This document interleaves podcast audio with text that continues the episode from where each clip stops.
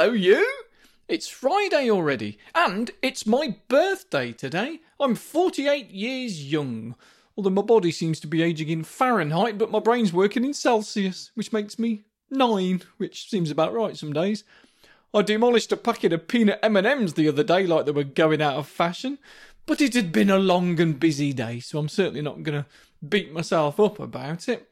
But it reminded me of those old marshmallow experiments that Walter Mischel at Stanford University did with kids to test their self control. Quite a famous experiment.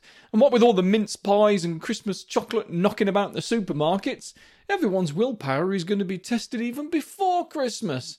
Especially if we've used up all our willpower during the day, holding ourselves back from screaming or needing to prevent procrastination. Because even not procrastinating takes willpower. Good news, though! Our willpower can be topped up.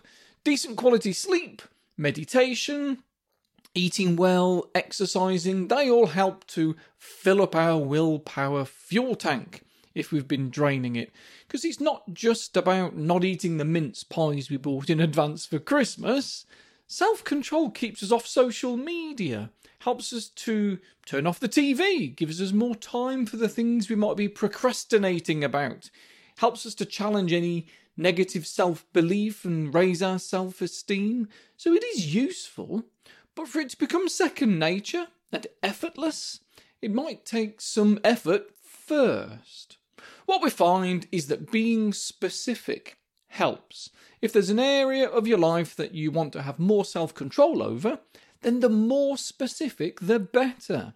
Rather than saying to yourself, I want to work with more focus, look at what that means. Because it could be that your goal needs to be, I want to work on a project for two hours without checking my emails. And in which case, you know that turning off your email software is a good idea then, because the extra 30 seconds or so it might take for the software to load up, it's enough for you to know that it's not worth checking it. It gives you a longer gap between the thought and the behaviour to be able to go, nope, I need to carry on with what I'm doing.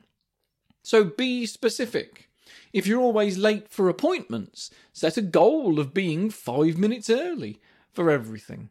That sort of thing. That old marshmallow experiment did give us some insight into what helps, actually. If you don't know what I'm talking about, very briefly, it was just a series of experiments where children were given the choice of one marshmallow now or two later on. And there were quite a few different versions. When the children were asked to think about how sweet and chewy the marshmallow was, they found it quite hard to resist it, obviously.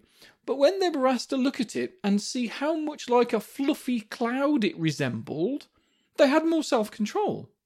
When it was in a see through box, as opposed to a completely opaque box, and so was out of sight, out of mind, the out of sight, out of mind thing helped too.